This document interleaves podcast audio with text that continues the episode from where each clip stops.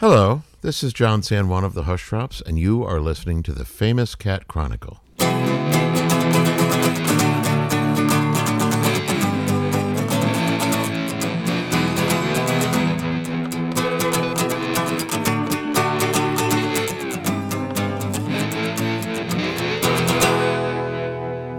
Hi, welcome back to the Famous Cat Chronicle. I know you haven't heard from me in a long time, and on some podcasts they talk about there's a season one, season two. So maybe, just maybe, let's uh, let's call this the first episode in season two of the Famous Cat Chronicle podcast. Uh, whatever, life gets in the way, and I don't always have something important to say. But now, this time, I do. Ladies and gentlemen, I'm proud to say that John San Juan of the Chicago band Hushdrops is back here to talk all about what's been going down since the unfortunate passing of Joe Camarillo, the band's drummer. We talk about not only what happened before Joe passed, what happened afterwards, the, the wonderful tribute concert that was held at the Hideout in September to pay tribute to Joe Camarillo. It's all here, folks. And because this is an extra long conversation, there will be a part two where John San Juan goes deep into the nitty gritty details of the band's brand new album, The Static. So, right now, kick back, get yourself a drink, and enjoy John San Juan talking all about the Hushdrops. I've seen local journalists, when they have utilized Joe Camarillo, the drummer of Hushdrops, refer to the Hushdrops as a supergroup, as if the Hushdrops were similar to Traveling Wilburys and Blind Faith being a band assembled of pre existing superstars for a lark. I know the truth that it was kind of the other way around, that the Hushdrops was original band for both of you, and that the source of the esteemed reputations that you and Joe eventually have been able to build come from Hushdrops. And so, aside from the flattery inherent in compliments like that, how does it feel to see history kind of rewritten like that? Oh, I think it's it's like first thing you learn is that you always got to wait. I think one of the first things you learn having some musical life that's whatever discussed or written about to any extent is that for the most part people are going to get it wrong or get it a little sideways through no ill intent. So things like that, the idea that you know some piece of it is you know sort of shown in reverse or described in reverse mm-hmm. it's not troubling you realize too that throughout the whole time we've been doing this or certainly in recent years that there's always a hook and i think people are always looking for a hook. And mm-hmm. personally being as invested in hushdrops as i've been and being the having the great love for our work that i have like i think well it's irrelevant that I played with this person or Joe played with that person or Jim played with these people, but you have to expect that it's a real easy hook, journalistically speaking. Um, and and you just you make your pace, p- peace with it really easily. It's like, well, if that is what enables someone to write about the band, it's like the whole thing about yeah, they put this, you know, we were in the paper and they said that I did this and that and you know some defamatory thing and so I was like, well, did they spell your name right? So that I guess that's that's where I stand with that. Right. Not everybody comes to the band through the band. I mean, as much as I think this is my favorite version of Joe Camarillo by far, musically speaking, or of Jim, it's absolutely reasonable to expect, and I know for a fact that if not for the Waco Brothers or Veruca Salt or other things that I've done, that people might not have found this band, you know. Yo, oh, yeah. So it's fair. It's fair that they would see it as, oh yeah, well, so yeah, the guy from you know the Waco Brothers. Oh, He also has this other little thing that he does, you know. However, that may be the reverse of how I see it. It's fine. Where did the time go? Where did our prime go? When will your mind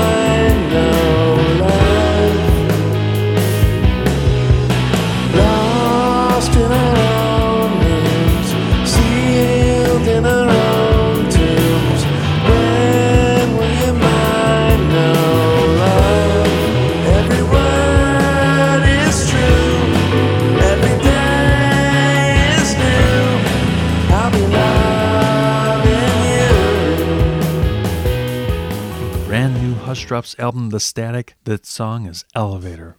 What would you say were the things that Joe consistently was able to do to take a good song and make it great? How would you describe that genius from your side of being in a band with him? I'm sure everybody brings material to the band. What was his particular genius? How would you crystallize it? That's a good question, and it's one that I'm I've been waiting for someone to ask. I'm happy to answer it. Joe had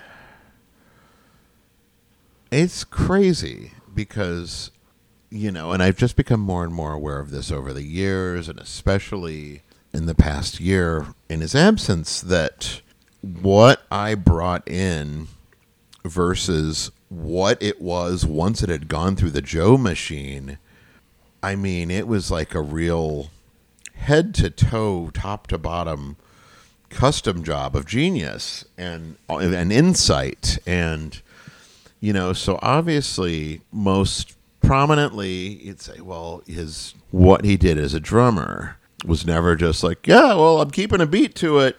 It was never this kind of very square way of making professional rock music. It was really he just was able to hear what it could be and all of the little areas of how it could be expressive and how every element of it could be more meaningful. You know, you'd play in such a way that, you know, suddenly you, as a vocalist, you could phrase the lead vocal in a more meaningful way because of how he was playing with the tempo and I mean, this is another thing. His whole view of tempo wasn't this fixed thing like, well, put the click on and boy, I'll be good and steady and reliable. I mean, he really deliberately had all these things where he, you know, he could he would rush in certain places that no other drummer would think of where it was absolutely crucial and necessary. And similarly, he could really, really bring it down.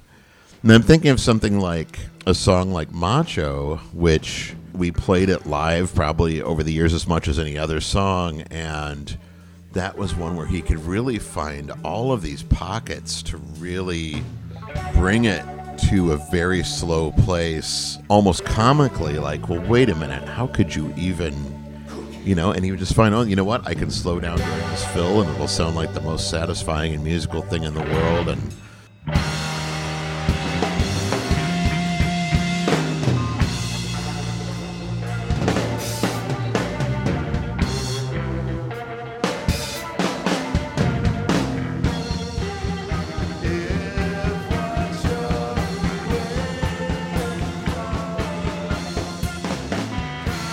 no other drummer would have ever thought to do this. I mean, that's me editorializing, but I also think that he was aware of what how special his playing was.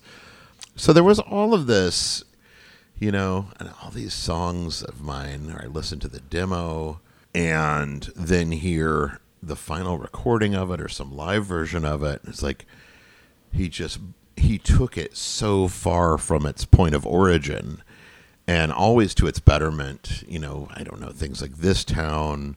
Similarly, like being able to really give it this liquid fluid quality where it was again just not like a fixed um, you know but really almost like watching waves on an ocean or something like that so yeah, and I, I have I have not even moved past his drumming at this point, but this was a consistent thing. All of these songs, you know, there's songs on the Static that are like this, the and again, he could see a thing in it that you would have never seen and would immediately act on it, and you were always, you know, it was never like. Oh no, Joe! No, no, that's not what I want you to do. You're you're playing it wrong. I need you. To, like you were always just happy to, you know. Once he did it, you were you were thrilled, 100% of the time. So there was that, which is no small thing. I mean, I think that was our sound, you know, that sort of that swing, as it were. I remember talking to a guy around the turn of the century who was in a kind of, I mean, honestly, like a pretty like sub Weezer kind of commercial alternative band. You know, let's just call these things what they are. I mean, it was sort of a Yeah, really. just a very not a great deal of natural ability, but you know, some willingness to observe and act on perceived trends. Um, and I remember telling him, you know, oh, you know, so I think I feel like the Hushdrops. I think I really think we need to go over to England and do some dates over there, and you know, explore that avenue of potential discovery. And I remember him saying, he's like, yeah, wow. I don't know. You know, I don't know if they're ready for that kind of swing. Like, I don't know, just you know, the way you know the sort of the way that band, the way your band swings. I just don't know if that's something that you know. I don't know if that'll even translate. You know, but it's said in a very, I mean, obviously, a compliment of the highest order, really, and just said in this very sort of thoughtful way, like you may be attempting to sell something that by dint of its unrecognizability may be a hard sell whatever it was but it sort of that was just a you know and this is over 20 years ago now and it sort of forced me to consider like oh god i guess there is kind of a thing with this band where you know the songs don't just start middle and end but kind of uh rise and fall and again and then and then this is joe you know this is uh you know it wasn't my doing. It was i very quickly you know signed up for it and joined the program. And i mean there's just all of this all of my memories of that 30 years of being in a band together would be playing some song on stage whatever it was you know just some part of our repertoire that maybe we'd played a million times. And he would do some very unexpected thing. And it was always me just like the second that I was off mic just turning around and going like yeah. Because uh, I also needed to really I knew that it was something that I needed to I needed to always reinforce that and give it encourage it I guess. Because like well this is our best part. My job is to emphasize it and encourage it and give him a sense of that this is his job now you know that he's made for himself. Like uh, we didn't even have that job we didn't even have that opening and you know, he showed up and handed in the application that said oh yeah also i'm gonna you know really give this elasticity and this musical this playfulness and this humor and yeah i'm gonna give your music all of these things that you're not explicitly asking for.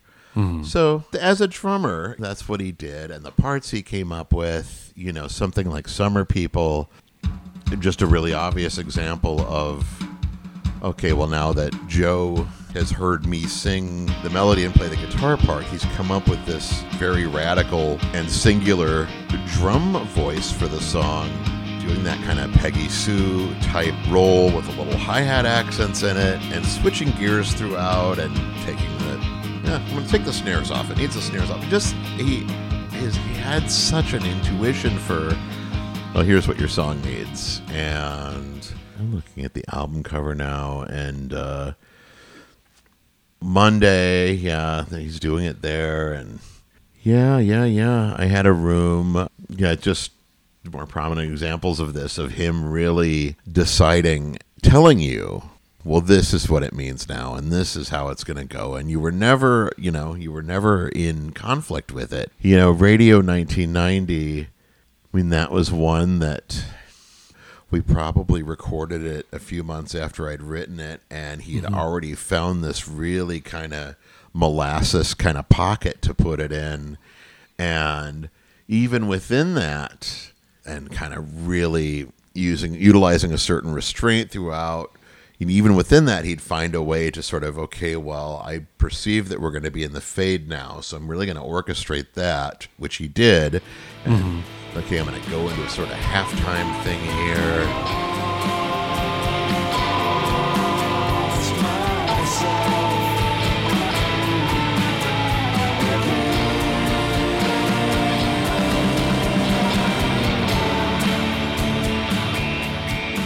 So I mean, he just in terms of what he had been asked to do, which was you know join join with me and play music with me, mm-hmm. and what that meant to him, which was well, I, I mean, I would say that normally you get a drummer and they play your songs and there's not all of that extra metadata that Joe was bringing. Mm-hmm. You know, that was just very atypical. And I hope that everyone he played with outside of our band. I hope they appreciated it. I hope they utilized it. I hoped it was something they wanted because to me it was just such a gift and I thought there may have been a number of things that made us however special I believe we mm-hmm. were and are, but that was sort of primary among those mm-hmm. things.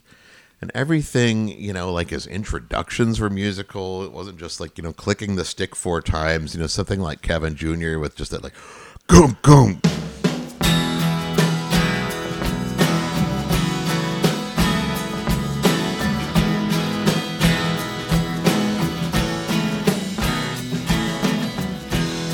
everything had this sort of voice to it, and it led to me.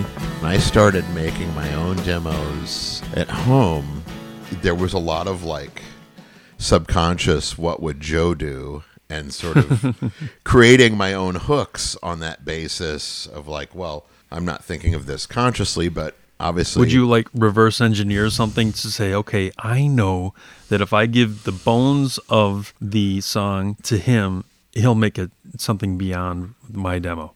Well, I knew that he would do that, but also I think that I started subconsciously adding my own elements that were just what I had gotten used to hearing. Like, well, okay, obviously you don't just, you know, one, two, three, four, but like you come into it with some kind of a statement and without thinking about it, I was already a student of his in that respect. And this extended well beyond the drums in terms of what he brought to the tracks. And you always just did it. You always just said yes. He'd come up with these things like, how about this? And rather than, oh no, you know, I'm the I'm the boss here, you know, it was always just like, well fuck it, he knows, you know, like he hasn't been wrong yet. So the fate of Radio 1990 is one that I always think of where you have this idea like, okay, so it's going to be fading out, and we're going to introduce some new element right as it's fading out, so that the person who hears it thinks that there's something around the corner.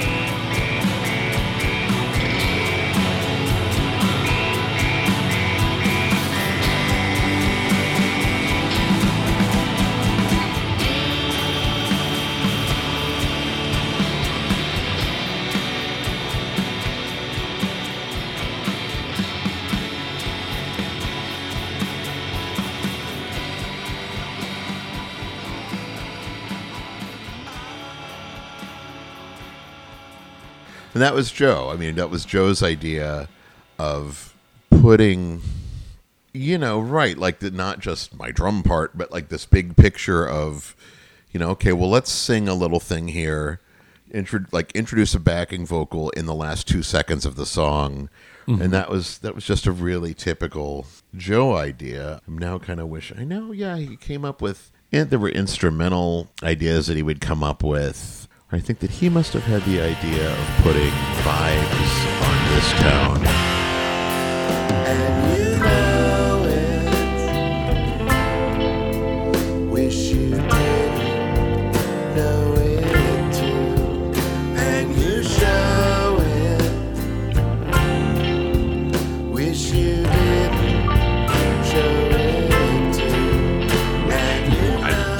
Thought of in a million years, but again, you know, there he was. And then, you know, one more raindrop. Yeah, it was, he was like, "Can you play like a wrong note at the end of the solo, like, so, like something Terry Adams would do?" Um,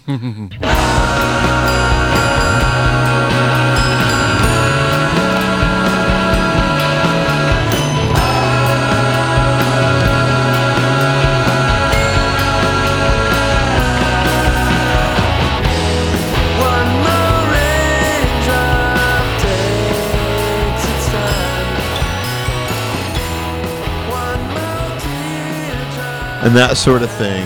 Yeah, there's a there's a like a backwards guitar swell in the static. That was his idea.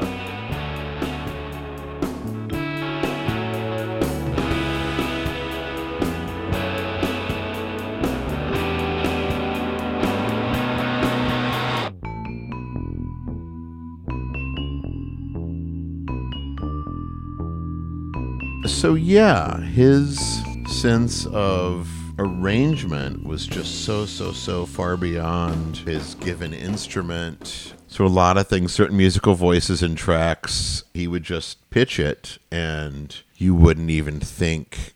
I mean, whatever. I may have thought that that was my job, and at some point I may have thought, well, I'm producing the band or whatever, but it's like, no. Everyone's pitching in, and, and Joe specifically, always above and beyond.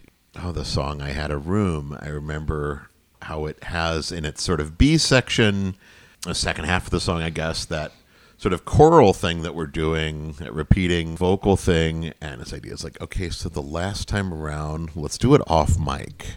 Mm. Like, we're going to be on mic the whole time, obviously. We're in a rock band. But last time around, let's get off mic so that's not mm-hmm. going through the PA. And then we simulated that in the recording. Ah. I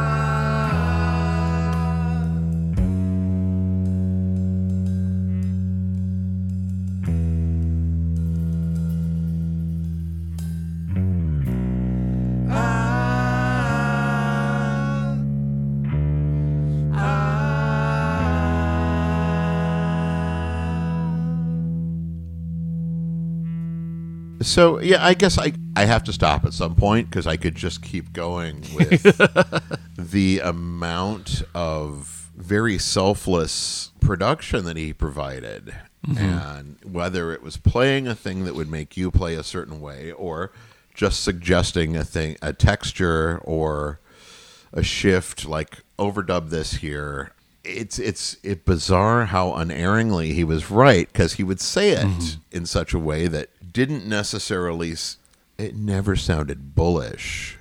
Yeah. So he wasn't even presenting the idea with, you know, some ridiculous amount of confidence, but very quickly his track record became the thing that would push you along. He's like, well, you know what? Oh, sure. He- you know, experience tells me that what he's just pitched, I will interpret it and it'll mean something.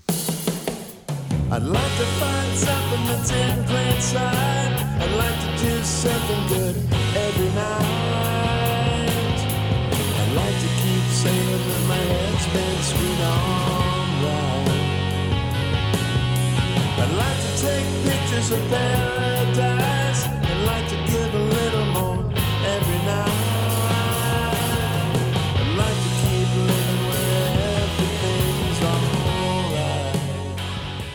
It's a Hushdrop song called Indian Summer. On September 26th of 2021, John San Juan and Jim Shapiro got together with an old colleague of theirs, Bill Swartz, who they had both been in the band Ness with.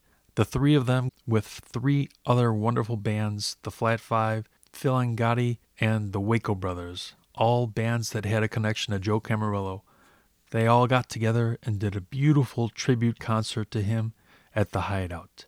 Rare is a tribute show like that so emotional that it feels like my heart was singing. It was ready to burst. There were certain moments when you guys were playing that just made my heart explode with happiness and emotion just because the way you chose to present the material and the choices you made, it was as a fan, I wouldn't have known how a path forward because Joe's musical voice was so singular. It would have been difficult to see how you could have realistically moved forward in a coherent way that not only paid tribute to him, but was magical in and of itself. But that show, both the Hushdrop set and everybody else who played, just such a magical, magical evening. And I had to compliment all of you for really going above and beyond. What were your impressions of that concert? How did it feel for you and Jim? Oh, it was overwhelming. You know, it was our first time going out together and presenting that music without Joe, just something that we'd never believed we would ever have to do or ever choose to do, I guess. So that was a new thing, and, and that's never as simple as like, well, we'll just plug in another drummer and, you know, off we go and, you know, instant hushdrops. Like, we really had to sort of fumble quite a bit and experiment quite a bit to find a way to do that. And you know, Bill Swartz, who played old friend of ours, old colleague of ours, you know, he could not have been more diligent and mm-hmm. but it also meant you know, I mean, if we'd been doing a gig with Joe, like we might have rehearsed once, twice, maximum three times for it over a longer period. But because we weren't, you know, we had to get together every day for a week, and like, no, like this has the weight of not just being another Hushdrops show where like we might show up and shit the bed, and it won't really matter horribly, but we're honoring Joe, so Yeah. it has this whole new set of stakes to it uh, that you know are you know non-native you know that we have to adjust to so even rehearsing as much as we did and making some decisions on material like okay well this translates pretty well to this version of the band and maybe this doesn't and deciding you know well jim and i initially like Oh, actually, yeah. See, Bill, you learned that from the record, but you know, for the past twenty years of us playing it, like actually now Joe does this and that, and you know, I mean, that's just an unusual situation to be in.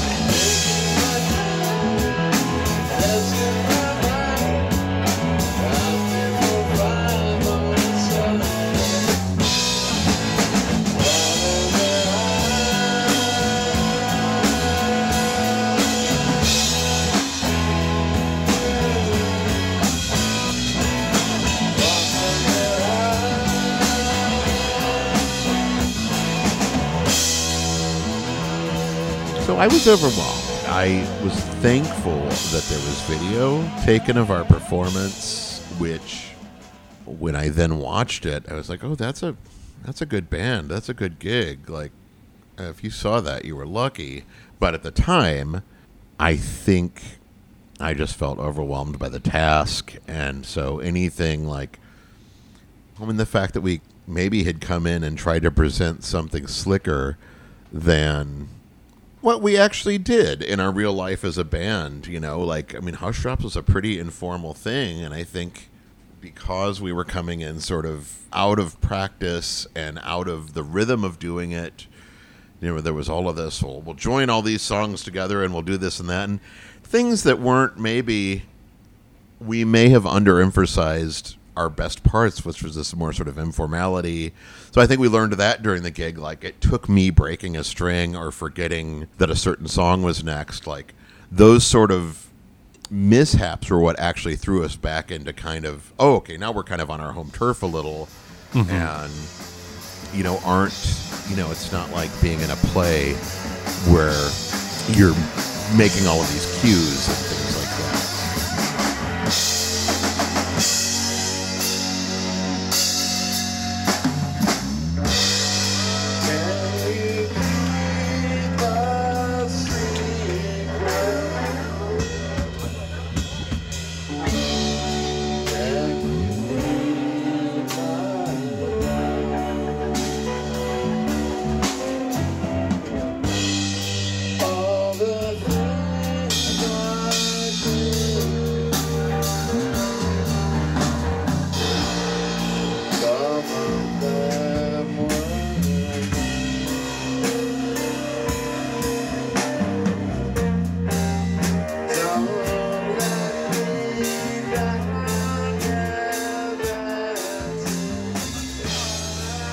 know, it was a learning experience.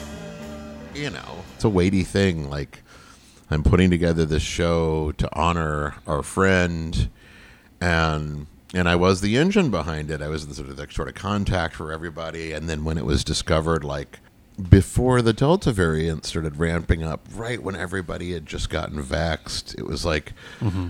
great. You know, there was this sort of sense that we were all going to start having orgies again or something. um, so, like a couple month window of just this real sense of limitless optimism. Like, okay, well, look, we'll do it at Madison Square Garden. We'll have 50 bands. And so, our initial plan for it, like, really did involve everybody who wanted to play, which was a lot of people that he had worked with. Obviously, he's worked with a lot of people and made a lot of records and done a lot of tours. So it was going to be this all day affair where we were alternating indoor and outdoor stages. And then at some point, it's just like, okay, well, this isn't safe. We can't do that right now. Um, we really need to scale it down. And, you know, thankfully, people were really cool about yeah look i think we're just gonna we're gonna make it four acts and we'll do something again soon and get to some of the others and you know people who were by necessity cut from it were really gracious about it and Yeah. I felt like a wedding planner that day, and I was also in. I, you know, just started having my first real like physical middle aged pains about a week and a half beforehand, oh and. And I had all of these gigs with Josh Caterer. I think we did a couple gigs with Psychedelic Furs, and so I was kind of on this treadmill of like, oh my god, like my my back isn't working right. And you know i've got obligations to stand on stage and try to look like i'm not you know in agony. And then going into the rehearsals with that similar too. So by the time of the gig you know i'm thrilled that we did it and i i think it was satisfying i mean you're describing your experience of the gig and so I think it did what it needed to do in terms of giving people a chance to come together and celebrate Joe and Yeah. honor him and see some music and play some music. But for me, it was like one of those things like you pulled it off and you made it happen. But the actual experience on the day was, uh, it was difficult to be in the moment, honestly and to feel relaxed. Just being that, you know, physically stiff on stage, you know, you wouldn't want that for that particular occasion. No, no, it's less than ideal.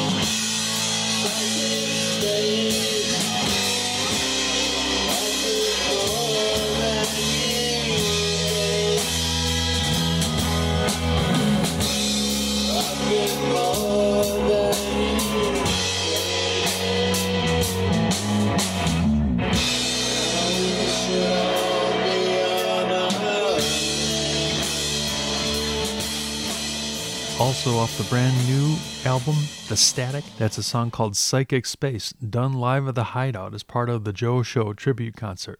I liked playing with Jim. I got to say that. I, I liked playing with Bill also too. Bill's fantastic and was very selfless. The uh, work that he put into it, but you know, I think for Jim and I, that was an important occasion because we'd been really talking around, or just not talking about it all. Like, well, what now? You know, I know we like because I, you know, we got the record deal for the album and this kind of unspoken thing like all right so we'll have a promotional film and we'll do all these interviews and you know there's a publicist and all of these things but the issue of whether or not jim and i do we want to play without joe? Are we going to play without joe? You know it took i think that experience it took that experience to bring it to the forefront. Where he mm-hmm. said you know actually yeah we should play together. We should play this music. So that that was a you know that was a gain you know on a personal level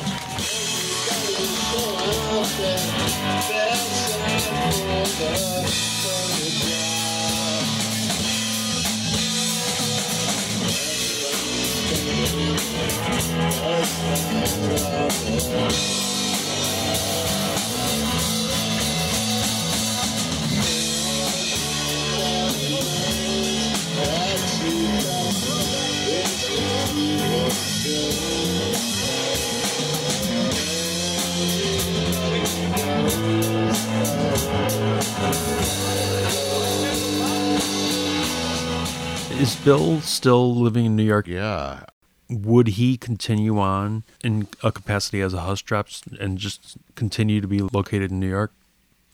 Well, I guess I can give you a scoop here, which is that no, that would not be practical because there's going to be mm-hmm. times where we're going to have to do things on short notice. You know, Right. like I mean, if you get a support slot, it's usually like, well, the good news is you're playing at the Vic. The bad news is it's tonight. You know, that sort of thing happens. That sort of thing happens a lot. Or Right, right, you know, right. Just you know, in terms of the future, I don't think it's going to be the sort of thing where we're playing every day, but Mm-hmm. we do have a record out and it deserves to be promoted and we need to get out and play these songs for people. So I think by far the most likely scenario here is that we will periodically go out and play with um, our friend John Perrin on drums Yep. You know, John and I play together in Josh Caterer's band. Yes, we have this musical relationship, and he's on. You know, he's on the album. Actually, he's on the Hushdrops album Okay. because at the end of it, you know, I mean, well, when Joe died, when at whatever point, a month or so later, where I sort of started trying to pick up the pieces and think about finishing the record, there were a couple songs that I thought, well, you know, we were rehearsing these songs with Joe. We had plans to record them. I think they're special songs. They're load bearing songs in some way. Right. Um, the only drummer that I can name that I can think of that could give them what they need, that sort of a comparable looseness um, to what Joe would have given them, is John Perrin. You know, if the drummer for NRBQ isn't good enough for this record, then who is? You know,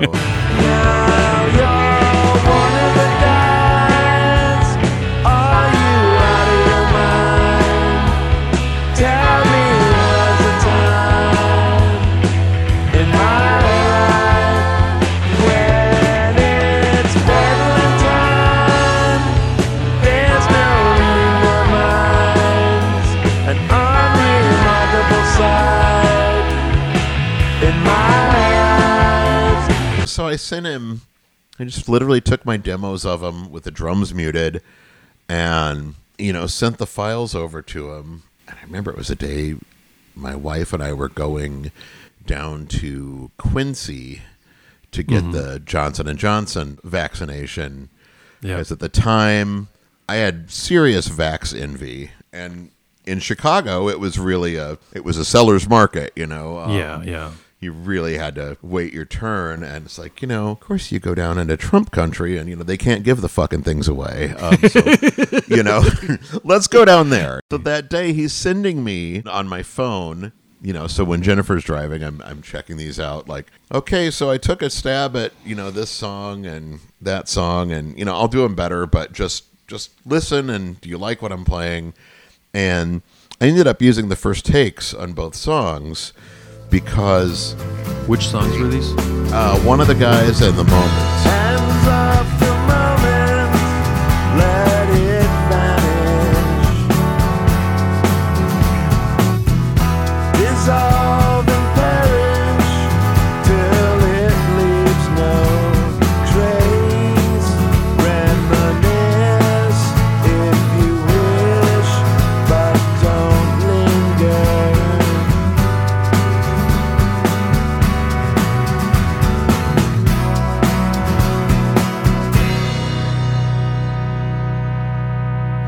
Right. So this is, I think, testimony to a lot of. So I don't think people heard those songs and were like, "Well, that's not Joe." You know, like there's they're complementary to what Joe is doing on the rest of the album. I think. Right.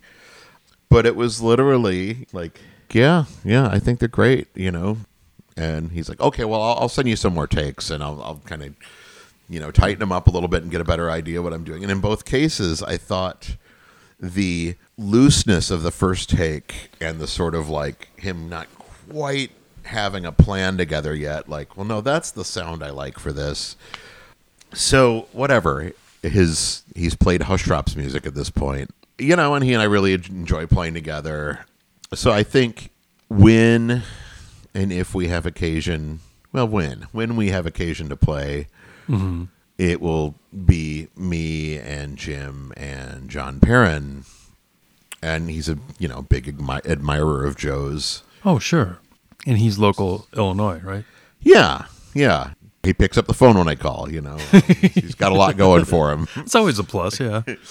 Yeah, you know, um, and he and I have, you know, that's funny. He and I have already been through. I mean, we've made two records together with Josh, and you know, done all of this playing out of town and things like that. So there's just there's a level of familiarity of, of family there, I guess, really that we have. You know, I mean, you can't. Uh, mean, you can't put an ad out for that sort of thing. No, no, no, no. It's it's well, it's like we mentioned last time. The the personal relationship that you had with definitely Joe, but and then eventually with Jim, that kind of friendship and camaraderie, which is obvious when when you see that you guys together, it can't be faked. It can't be manufactured. And when you when musicians do have that, it's a blessing personally because obviously the gears kind of mesh together more easily but it's also i'm sure an asset musically when you know that well, this person's not going to be at cross purposes or do something out of spite for me, or at least that's minimized because you guys do have the friendship. Right, and you know their instincts are, you know, their sympathetic instincts, you know, both personally and musically. You know, I've been making music for over 30 years now and, you know, the thing that I keep going deeper and deeper into is like I want it all to be like slippers and pajamas and your favorite old jeans. And you think you'll even see that with the trajectory of the Hushdrops recording career that, you know, at the mm-hmm. very beginning when we didn't know any better, like there might have been a certain formalism to things. And by the time you get to the second album, and certainly to this most recent album, like it's all like things are just like falling apart and slowing down. And it's got this just pathological informality to it that uh, apparently I've decided is you know this is our best side and it's my best side. It's the it's the foot that I want to put forward. you know. There's a, a quote that I think is relevant to what you're saying here. There's an, an actor, Taraji P. Henson. I guess she's 50 now. So she says, At 50, all the fucks I had to give are behind me now. And when you think about that, it's kind of a harsh way of saying, let the chips fall where they may. This feels right to me. I really need to put this out in the world as our vision for it is. And if loose is part of the mix, that might be what the art needs. Yes, absolutely. Right. You wouldn't go into it designing it that way. It's an empir- it's like an empirical lesson. I'm always talking to my kids about this that like yeah, I guess you have to like lose your venture card before you realize like don't lose your venture card. You know what you know what I mean? Yeah, That's what, right, you- right, you've right, got right. children, you know what I mean. Um, Oh, absolutely. Yeah. and as an adult, I don't know that life is any different from that. That, like, it turns out all you had to do was play for 30 years to find out that your best self is letting the chips fall where they may. Can't tell anyone the future might be done. A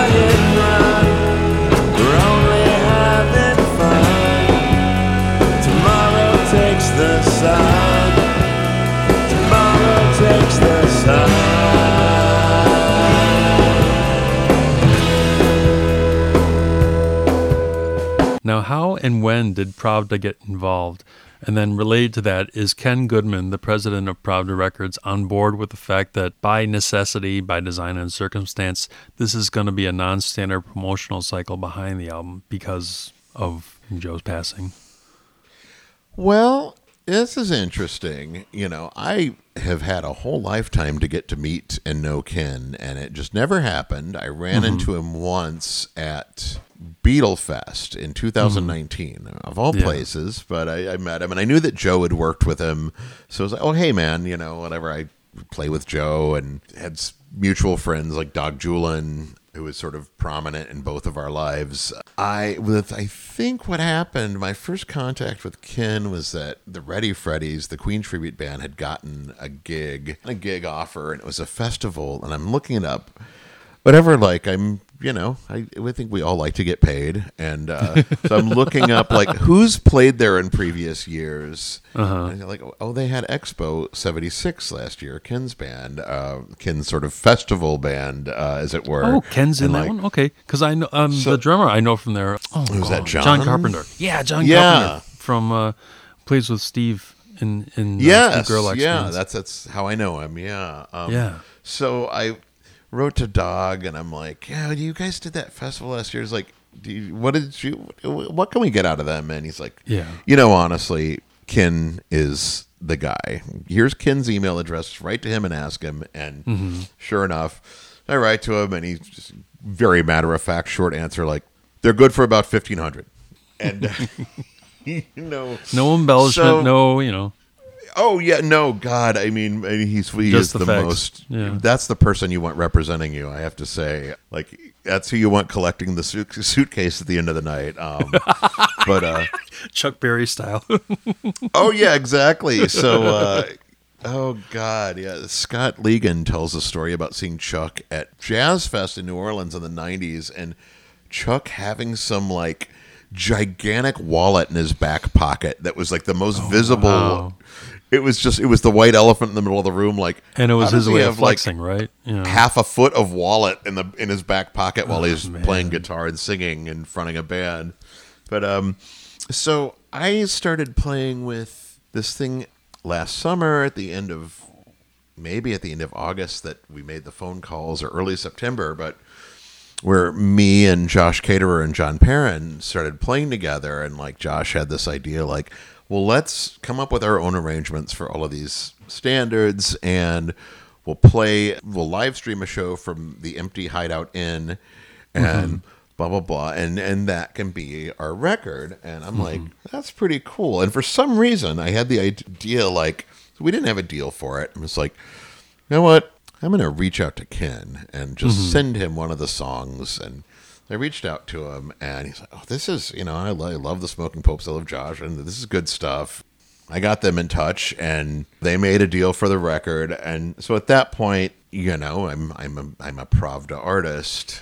Which like, and those guys all just seemed like, yeah, maybe they're only five years older than me. But when I came to Chicago when I was 18 or 19 or 20, that like they may as well have been in their 70s, you know, like that was just a different, to me, it seemed like a completely different generation that had all this experience.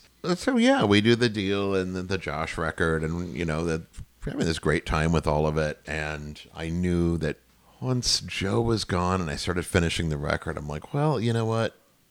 Can't imagine Ken's just going to let me keep pitching him records for the rest of my life, but uh, I have less than nothing to lose here, and so I started sending him songs, and I think you know, I think partially probably because of his affection for Joe, but also maybe just the, the inherent quality of what we were sending, you know, that uh he was like, Yeah, let's do this. Let's let's make this a thing. I'm satisfied the earth will tomorrow. Just like it did today and yesterday. The house next door seems closer than I know it used to be. They're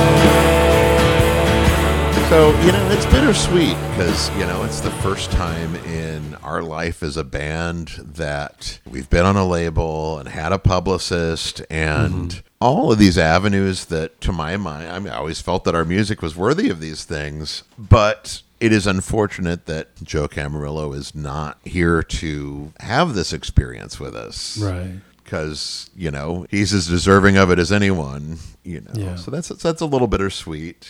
And honestly, you know, it's a little bittersweet that by definition the sort of the hook of the story of promoting this album is that you know you can't talk about it without you know it's not like you would go do an hour interview with mike watt and then at the end of it like oh by the way uh yeah and the drummer died you know like it's it's a pretty prominent part of the story and you're celebrating this person but you know it also becomes a sort of a media hook a mm-hmm. promotional hook that this is a celebration of this person and i'm sorry that you didn't get to know him because he was great and He was amazing. oh boy listen to him go listen to him play right, Right. you know. But you know that's also a thing. I think you know like you're gonna know what it means when brian wilson dies or when neil young dies or whatever. Like you won't have to explain it to anybody like oh you know like and he did this this thing called pet sounds. It's like if you check it out you know like people know and this is a unique scenario where one of my me and my main creative partner and one of the most special musicians I've ever known, like, well, you know, no, the whole world doesn't know who he is or who he was. And part of my job now is check out my dude. You know?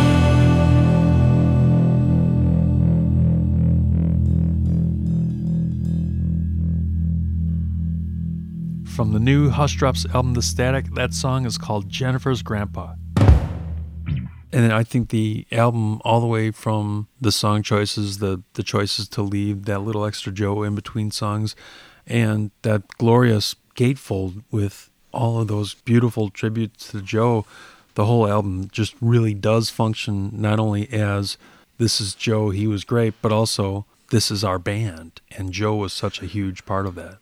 Oh right, yeah, it's yeah, it's both things, yeah. Yeah, and even if the band went on for another hundred years, it wouldn't be that band, you know. Right. So it is this is us as we were and you know, and check it out. Yeah, there will come a time, I think, where I mean it's it's a weird thing to talk about. Like it's a thing like you know, years down the road, like the album will still exist, mm-hmm. but you know, it's like when people are gone, there comes a point where you, you gradually uh, get accustomed to that reality and to that absence and to this whole like life that you are continuing to have and where I mean I'm very happy right now to I'm always happy to be talking about Joe. There will probably come a point in time where that is a less prominent part of the story, I think. I took my troubles to Peter, told my troubles to Paul. That didn't help me at all, and that's the sweetest plum of all. Yeah, that's the sweetest plum, and that's the sweetest plum.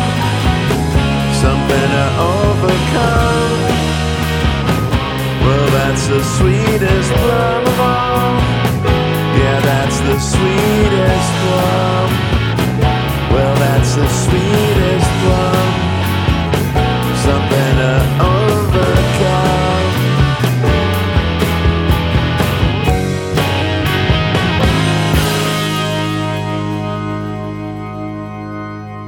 So I got to ask the big elephant in the room question.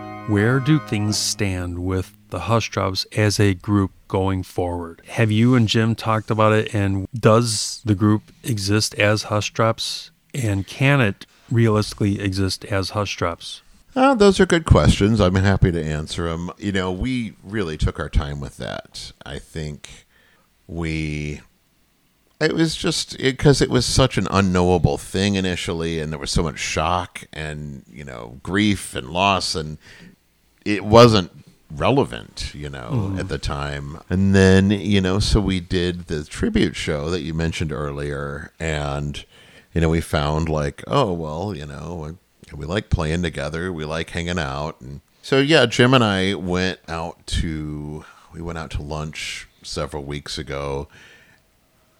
Yeah, I just mentioned I'm like, well, I I'd love to keep playing together, and he's like, oh, I just assumed we would. Like, I same here, you know. Um, Yeah, oh, absolutely. you know like it's yeah it's a different thing now and it will be a different thing in all sorts of ways in any number of ways but our wish to continue our musical relationship is uh yeah that's uh you know it is explicit and it's intact and you know and i don't i don't necessarily believe that joe would have ever wished for us to stop doing what we do right. I mean, he was seemingly as big a fan of ours as we were of his, you know. And, you know, yeah, it's the idea of it seems very performative to call it something other than Hushdrops at this point.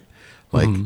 that is what it has always been, and I mean that's the repertoire we'll be playing. Like it seems like a silly thing. Like okay, well let's change one letter in the name in acknowledgement of the fact that you know Joe Camarillo, through no choice of anybody's, is not here.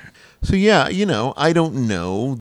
It may not have the same urgency that it has at certain points in the past. Um, but some of that is also like, you know, we've got families and just life is different in a lot of ways. Yeah. Yeah. I mean, I'm I'm looking at calendars right now for whatever dates that are sort of sensible and adjacent to when the vinyl gets here and things like that. I've got secrets, I hope you have some too. Keep your secrets and let them all come through. It's no secret, I owe it all to you. It's no secret. It's no secret. What are the plans to either tour behind it or promote it? Ha- Obviously, you, you're appearing on a, a podcast, which is wonderful. Thank you. It, But- it's a lot of a lot of that. Yeah. Um, no, I've got it. Like it- it's all like there's a calendar in our kitchen. And it's all this like daddy interview, daddy interview, like daddy phone. Everybody be quiet. You know, um, and uh, so there's a lot of that, and you know, just that sort of publicity cycle and reviews and what have you. But you know, I mean, that will that will be finite. It's not like we're going to spend five years plugging the album Right. at that intensity. I think obviously, yeah, you get out there and you know hawk it in that form, but also you get out and play some music. You know, So some of concerts these are part of that plan. concerts are absolutely a part of that plan, and it's one of those things. Jim has this gigantic amp, this big tube Fender bass amp, and the head takes two people to move it, and but it sounds. It's just it's the sound of the band. It's part of our mm-hmm. sound. It's it's his sound. It's great. It's what we do, and he was joking about because when we first got back together, like about like not bringing it to gigs and we played this gig at Martyrs and we used like the house equipment and it didn't sound as good and just like it wasn't mm-hmm. as good of a gig and he's like, "You know what? I'm well however old Jim is, I'm that age and mm-hmm. I've got I've got a finite number of amp moving years left in me. I'm going to move the amp while I have those years in me." and and so much like your amp moving years, um, Yeah.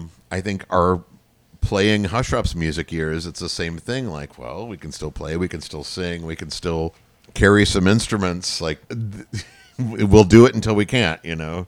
Wow. So there you have it, folks. Here's my scoop. The Hushdrops lives on, and I'm thrilled as a fan to hear that. What are the plans for some of the still unreleased songs that were recorded during th- the sessions for the Static? What's the state know. of completion on, on those? Yeah. We've got them, you know? We've got, Right. you know, it's Because not I like we have think another. off the top of my head, at least two or three that I know of. Oh, that, there's more. Yeah. oh Um, wow. Yeah, we did for some reason, you know, to our credit, I guess, when we reunited, we recorded in bulk. You know, we only did like two sesh two tracking sessions, but it yielded a pretty absurd amount of songs. So, yeah, there's a couple that you know, there's some of them are finished and mixed, and then some of them, some of them, Joe and I recorded together, and like, well, I want to get Jim on those because I think Right. if you have an opportunity to get the three of us playing together on a track, uh, that to me that seems kind of valuable. So I don't know what that's going to be. If those going to periodically we'll put out singles, or it's not like there's this album like we have a concept album in the closet that we're going to unleash on the world someday. So yeah, no hard and fast plans, but you know we're not going to keep them locked up forever, forever either. You know. Speaking of Hushdrops material recorded with Joe Camarillo, but not currently available, here's a song from the now out of print EP The Lummox. It's a song called Jetstream. Make your way back through the jet stream. Your way back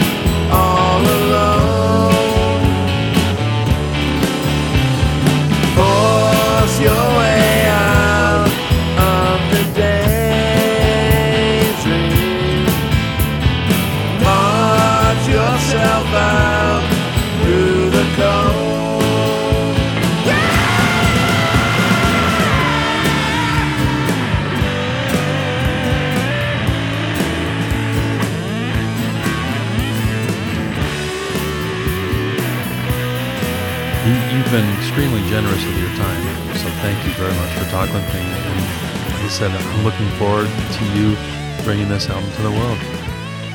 Well, thanks for everything. Thanks for coming up with all these questions and asking them and putting so much thought into it. And it's, yeah, it's been a joy to talk. And Absolutely. I look forward to hearing this. Uh, I look forward to hearing this uh, when it hits books on tape. There you have it, folks. John San Juan telling us all what the Hushdrops have been up to during this crazy pandemic times. Make sure you tune in for part two when John San Juan goes deep into the tracks that make up the band's new album, The Static, and we get into what went into it and a little more about Joe Camarillo. Stay tuned, folks. Thanks for listening. We will be back. This is The Famous Cat Chronicle, Season 2, Episode 1. Pay attention for more episodes coming soon. Till then, I'm Thomas Durkin. Thanks a lot. One, two, three, four.